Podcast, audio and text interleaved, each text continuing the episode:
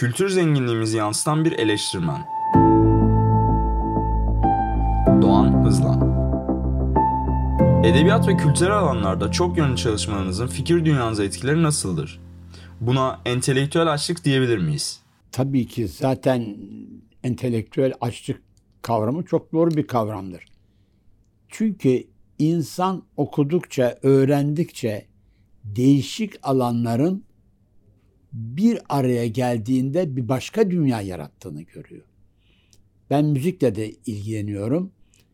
Müzikten edebiyata, edebiyattan müziğe geçişler var. Malarmen bir eser yazmış, sonra tutmuş Debussy bir şey bestelemiş. E, bir Türk musikisi parçasını görüyorsunuz. O dönemde neler yaşadığı görüyorsunuz. Dediği Sadullah'ı dinlediğinizde oranın saraydaki aşktan tutunuzda insani ilişkilere kadar her şeyi öğreniyorsunuz. Bunun dışında tabi Batı'nın da öyle. Bir Haydn'ı tanımak için zamanın Kont Esterhazy'nin sarayındaki durumu öğreniyorsunuz. Eseriyle yaşamı arasındaki bağlantılar renklendiriyor. Veda senfonisini yazıyor. Niye? Çünkü çok kötü şartlar altında orkestra yaşıyor. Kimse eve gidemiyor. Bir tatilleri yok. Tek tek sazlar ayrılıyor Veda Senfonisi'nden. Öylece bir mesaj verilmiş oluyor. Onlara da izin veriyorlar. Tabi resim de öyle. Bir iç savaşı anlatıyorsunuz. İç savaşı yazan Hemingway var, öbürü var.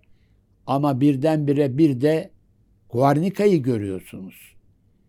Artık disiplinler arası bir çalışma dediğimiz şey bu.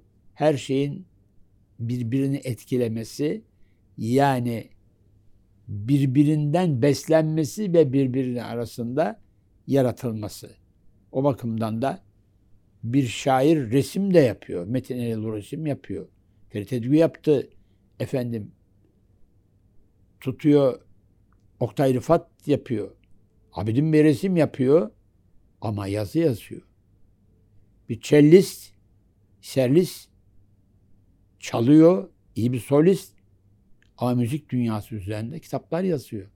Yani entelektüel açlık aramayı, doymamayı ve her birbirine geçişleri o trafiği izlemesi gerekiyor.